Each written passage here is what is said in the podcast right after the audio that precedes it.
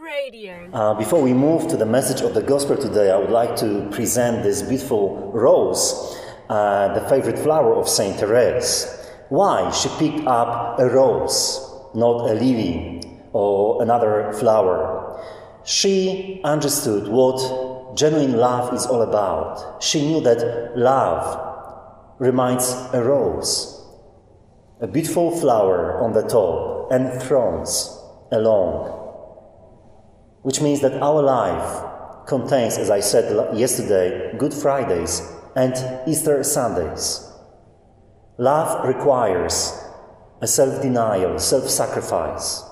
Joseph Ratzinger said beautifully in his book Introduction to Christianity that when real, uh, real love arises on the grave of self ego, self importance, which means when my self importance has died for the sake of others, I truly live, I'm alive, I truly also love one another.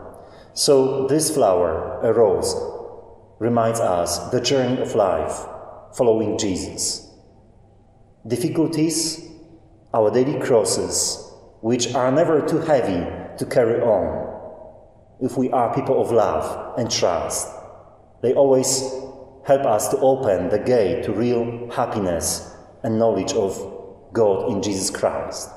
And the joy of following Jesus is the top of the flower. The beauty, the joy, happiness of knowing and loving God and serving Him in others. My friends, the message of the gospel in Judaism, uh, students lived with a rabbi, a teacher, in other words to learn Torah, uh, the main five books of the Bible, and to see it lived out in the flesh, in daily life of their master, rabbi. But Jesus makes it clear that there is more than this to being a disciple of His. It's not enough to remain in His presence. He offers no kind of security or stability at all. He himself has abandoned all security and has nowhere to lay his head. So, anyone wanting to follow him will likewise have to live with insecurity, detachment to anything and everyone. In today's gospel, the first man promises to follow Jesus wherever he goes. The commitment here is a physical assurance to a place or destination, not to actually follow Jesus' call to change his life. I have to internally ask whether I am committed to following Christ in all he asks of me. Do I really buy into a Christ centered lifestyle? Is Christ my life, as St. Paul claims? The second one, requests for delay, seems perfectly reasonable for Jesus' followers. Yet, Christ's response appears harsh.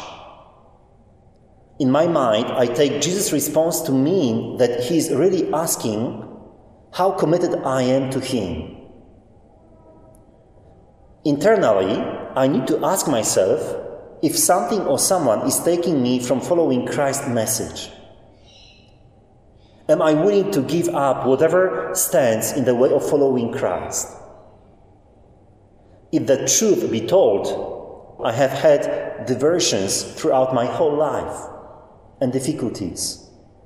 I cannot find joy in Christianity the third person in today's reading was called by Christ, but he would only follow at a time that suited himself. None of the three is heard of again in the Gospels, like the story of a rich man in three synoptic Gospels. Tell me, Lord, Master, Rabbi, what shall I do in order to inherit eternal life? Sell everything and follow me. And he was saddened and left Jesus, being unhappy because he was detached to what he was and had. It seems that having their own agenda put them out of the running of three men in today's gospel. To give up property is not enough. But to give up your agenda is give yourself up. radio.org.au